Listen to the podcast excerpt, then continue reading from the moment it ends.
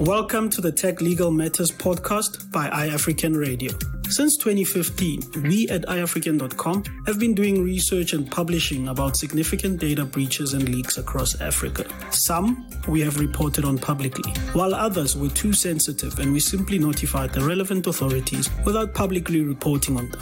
During the same period, we have also researched and reported extensively on cybersecurity, privacy, and data protection related matters across Africa. What we have always observed is that not many people and organizations understand the legal implications of the various technologies that they use. In this podcast, we will explore these topics and more, with a specific focus on the intersection of technology and the law, how that affects you as an individual, but also from a business perspective. New episodes of the Tech Legal Matters podcast will be broadcast every Friday. The podcast will also feature analysis, insights, and commentary from attorneys who specialize in information and communications technology law. My name is Tefo Mohapi, and I will be your host. This episode of the Tech Legal Matters podcast is a recording from the World Cybersecurity Summit, Africa Edition 2020. The event was successful in bringing in fresh narratives, innovative ideas, and awareness on key areas such as cyber threat intelligence, data governance, data privacy, and cyber relations across Africa. I'd once again like to thank all our sponsors and partners, our platinum sponsor, EastVantage, our gold sponsor, KnowBe4, our PR partners, Palorma International Limited, our podcast partner, iAfrikan. So, ladies and gentlemen, well, now we begin with our opening speech, which is going to be happening on the, by the Ministry of ICT. Well, the Kenyan Cybersecurity Overview, the Communications Authority's first quarter report for 2018-19 shows us that, that the National Cybersecurity Center detected 3.82 million cyber threats, which is a rise from 3.46 million reported from the last quarter. Within the review period, the banking sector remained the most targeted industry, followed by the government institutes. These are the latest statistics from the National Kenya Computer Incident Response Team Coordination Center. Well, for our opening speech, which is going to be on the Kenyan government's approach on security's national cyberspace, we have with us uh, Richard Kiare, the Principal ICT Officer, Head, Policy and Research Unit, Ministry of ICT, Innovation and Youth Affairs, Republic of Kenya. Well, Mr. Richard has over 25 years of experience in the ICT industry. In his long career in government, Mr. Kiare has developed and maintained diverse systems for government, implemented security mechanisms for different MDAs, carried out system audits, and performed advisory roles to many public agencies on the diverse issues of ICT. Thank you so much, Richard, for joining us today. Thank you very much. The government is quite wide Sometimes we look at it as the orchestrator of the ICT ecosystem and also as a player in that particular ICT system. Just like you have correctly said, we have had a lot of incidences on cybersecurity. And we as government are quite concerned and we have instituted measures which can really address the issues. I don't want to water so much. Is that Kenya is ranked as one of the top 10 fastest growing digital economy, both regionally and globally. Well, that is well known. I did not quote the source. And we're also well placed to take great advantage of the digital, what we call the fourth industrial uh, revolution. I know all the participants here are quite aware about the new revolution which is taking place. And as it is taking place, it is also coming with a lot of challenges. Just like you have correctly stated, we got some statistics from our national cyber incidents response team. I don't want to uh, belabor that. And what they have done is that they have given major categories of threats to be malware, the botnets, web application attacks, system vulnerabilities, and I've given the source where you can get that particular information. When talk about challenges, with security incidences, although we have given the statistics there, we know there are so many incidences that go unreported. Many victims prefer to address their threat internally because they may have some business repercussions. We know that new threats keep emerging all the time and sometimes are difficult to resolve. Some threats may be active and the organization may not even be aware of. And then we're also having a lot of peddling of fear about some technological devices. All the time we get a lot of, I don't know whether we call it misinformation. I was reading a WhatsApp message which was saying that our phones are spying on us. Our TV, our smart TVs are spying on us. In fact, last year we had a meeting. We are developing a system, a security system for parliament. We had some consultants from a certain country.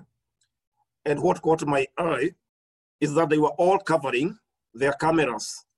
So I engaged one of them and asked him, why do you have to cover your camera?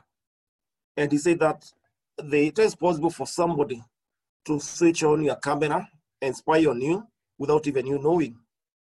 And then this one caught me by surprise because I always, every time my camera is on, the LED light comes on, the indicator light comes on.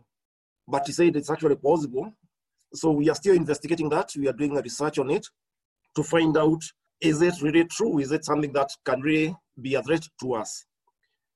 We also have uh, uh, weakest issues. As government, we're always giving directions. And there to our people, sometimes they do not take those particular policy directions very seriously. I'll just share my small experience with uh, computer fraud, online fraud. And I received a series of messages. I have a bank account, which I rarely use. Actually, I put most of my savings there. But then the bank a few years ago, they gave me the bank card. It is a Visa card. Then one morning, I, I'm in the office, actually allowed noon. And then I saw a series of messages which were coming within seconds of each other that have made a purchase of certain items. And within about half an hour, they had cleaned my account. I called the bank and then they say there's very little they can do about it. They were asking me whether I've done online purchases. I told them even my card, I've never used it. Since you gave me, I've never even removed it from the box. When I went out to the investigative arms, they were not well equipped even to do the investigation. They were asking me now, I mean, do you have like, uh, where do you start? I mean, do you, do, uh, do you have any suspect of who could be perpetrating this? So at that point, I realized there's very little I can do about it.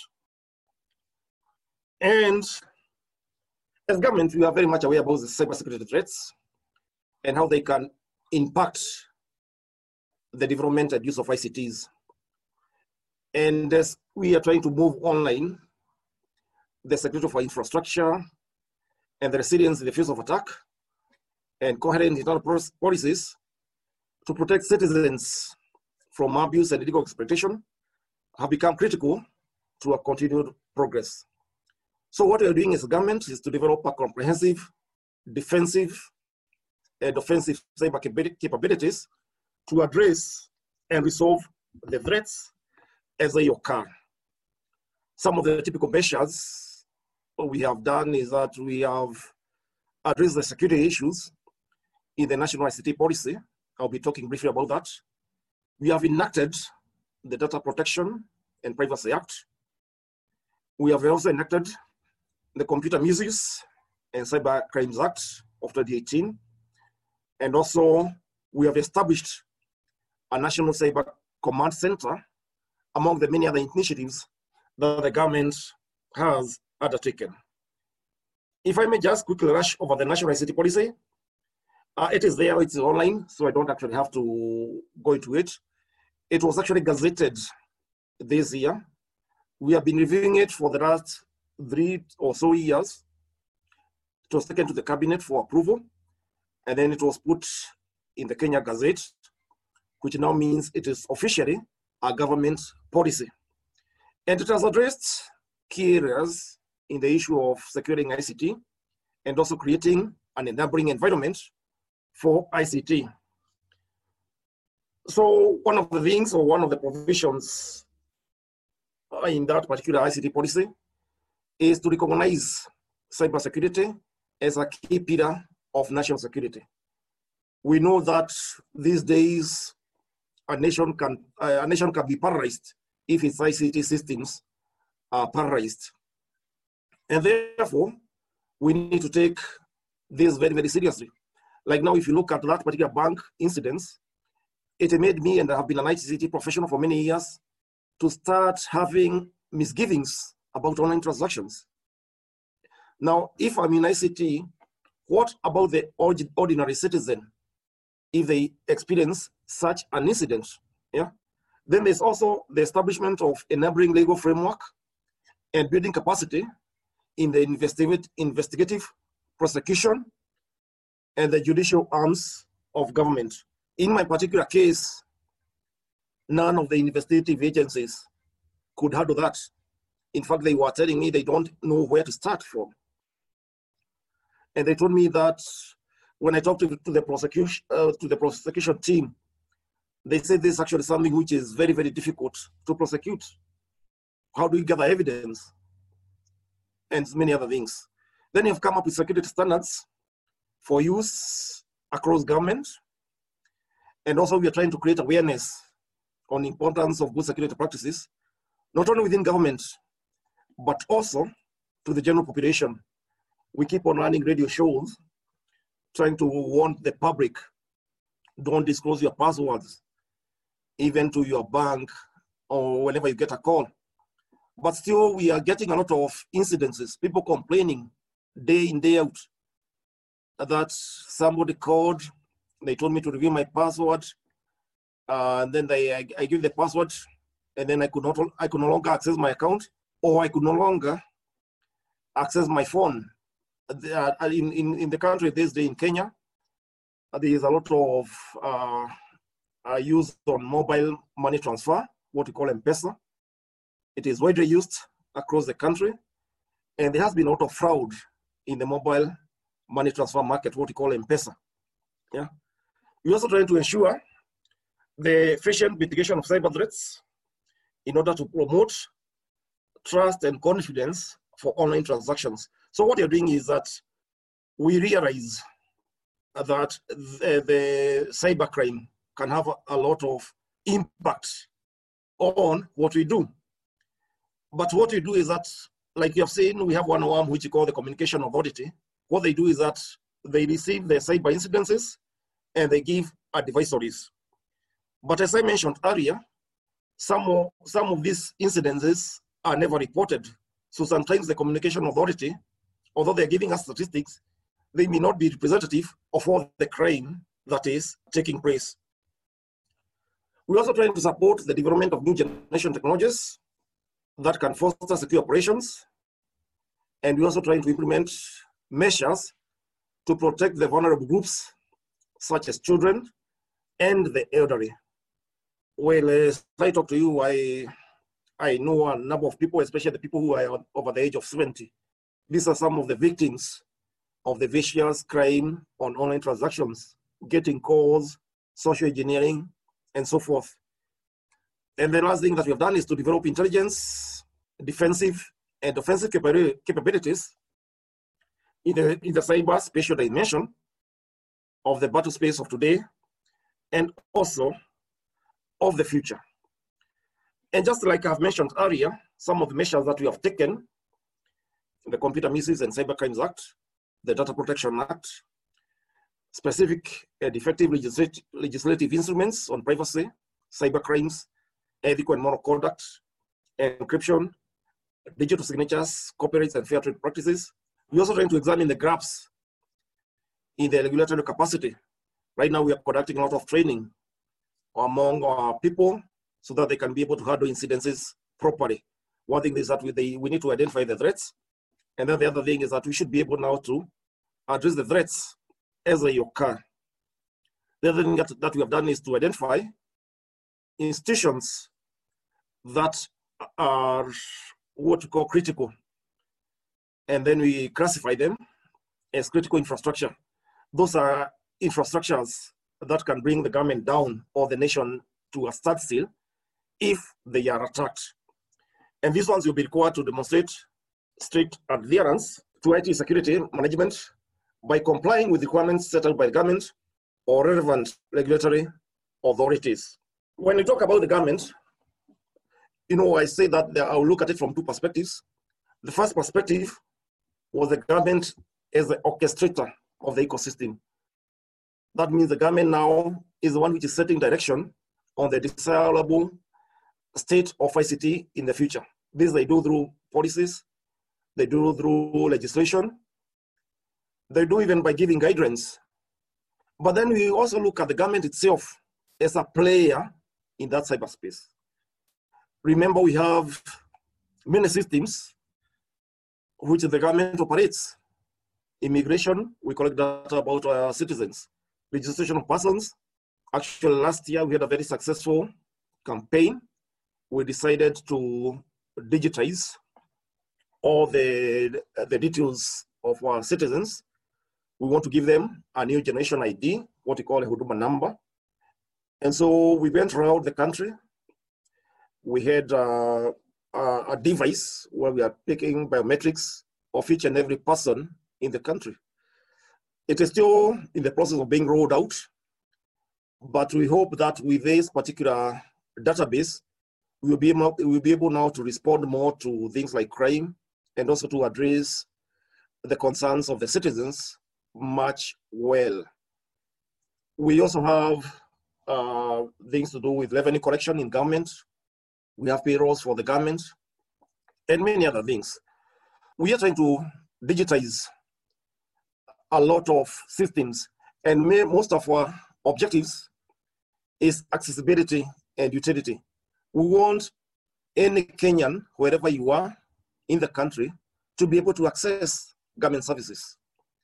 We also want affordability. We know that I, I, I, have not given the statistics for mobile penetration in the country, but it is estimated that as much as 80% of the adult population, they have access to mobile devices. So mobile devices are becoming very pervasive in the society. We also want systems that are convenient and easy to use. We also want systems that can grow and also want lastly, what we call security, resilience, and availability, which possibly the panelists in this particular forum will help us address as government. Now, when we talk about government, these particular systems, they are quite complex. And I have a diagram there. It is actually like on everything from local area networks, databases, hardware failure, system failure, programmers, operators, external environment, and so forth. All these are threats which are befalling our government systems. Well, these are actually common threats which you may find anywhere, where sometimes you may send a message and the message never reaches the, the person because there's inter interruption. It could be confidential message and then it is intercepted. Sometimes it could be modified so that what, what goes to the recipient is quite different from what the sender intended. It could be a false message. And we have received, received quite a, a, number of messages which appear as if they have come from the government. They have the .go, the, the .go.ke domain, but they never came from that institution. And so we try to find out how can we fight some of, of all these challenges. I know most of the people in this particular panel are experts in that particular domain, but uh, as government, we are concerned about that those particular incidences. So what we have done is that we have come up with uh, what we call a government security strategy, where we try to prevent, we have proactive detection, and also containment. We have implemented a number of measures like perimeter security, access control. We also have, if, if an intruder is able now uh, to go beyond the wall, we have intrusion detection systems or intrusion prevention systems. We are also able to conduct forensic analysis to find out actually how did that, how was that attack perpetrated? And if the intruder is able to hit the target, are we able to recover very quickly? If you look at some like the mobile money market, most Kenyans are so dependent on M-Pesa. Uh, M-Pesa is actually a, a form of transferring money. And I think they transfer, I don't have the figures of it, but could be billions of shillings on a daily basis.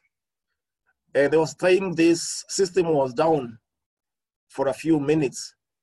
And it, it brought like some social upheaval. People were depending on it to fuel vehicles at petrol stations. Others were in restaurants, but they could not transact. So you can see these are some of the systems that we want to recover as quickly as possible. And when you talk about security, we are trying to focus on quite a number of areas as a government. Uh, possibly you have heard about the public infrastructure. We want to have our own digital certificates. We are trying to come up with measures on cryptography. Uh, how can we ensure that transactions are secure end to end? Cryptography uh, some of the techniques that are being investigated in making sure that all the transactions that uh, take place in the government systems, they are secure. We're also trying to look into the area of law, investigation, and ethics. We have been trying to train our people in the judiciary, in the office of the, of the Director of Public Prosecution, and also in the police force, so that they are able to handle uh, cybercrime. Well, I don't want to go so much into all these particular domains, security management, security architecture, physical security. That, that means we try to secure our systems, uh, business coordination and disaster recovery planning. We have a number of disaster recovery sites, uh, but I will not discuss about them here because some of them are confidential. Operation security, application system security, and also safeguarding of telecommunications and network security. All those are typical areas that the government of Kenya is focusing on. And I know panelists, uh, we are going to learn much on how what the government and other parties are doing on this particular area. And then uh, when you look at the typical approaches, we can look at it from policies, technologies, processes, and so forth. I go back to the what I had said, said earlier about our targets on digitization. The last one I said, when I talk about accessibility, affordability, convenience and use, ease of use, scalability, the last one was security, resilience, and availability targets. So number one, we want zero security breaches. Number two, we want 99.99% availability.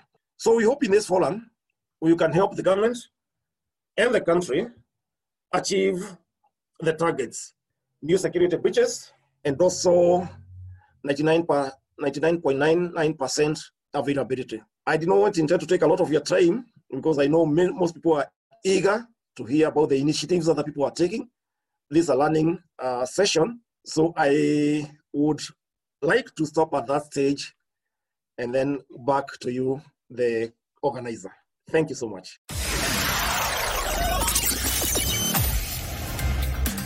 Remember to tell your friends, family, and colleagues that the show is available to listen for free on Apple Podcasts, Google Podcasts, Spotify, Deezer, or any other app that you use to listen to podcasts. Also, make sure to head over to www.iafrikan.com forward slash radio.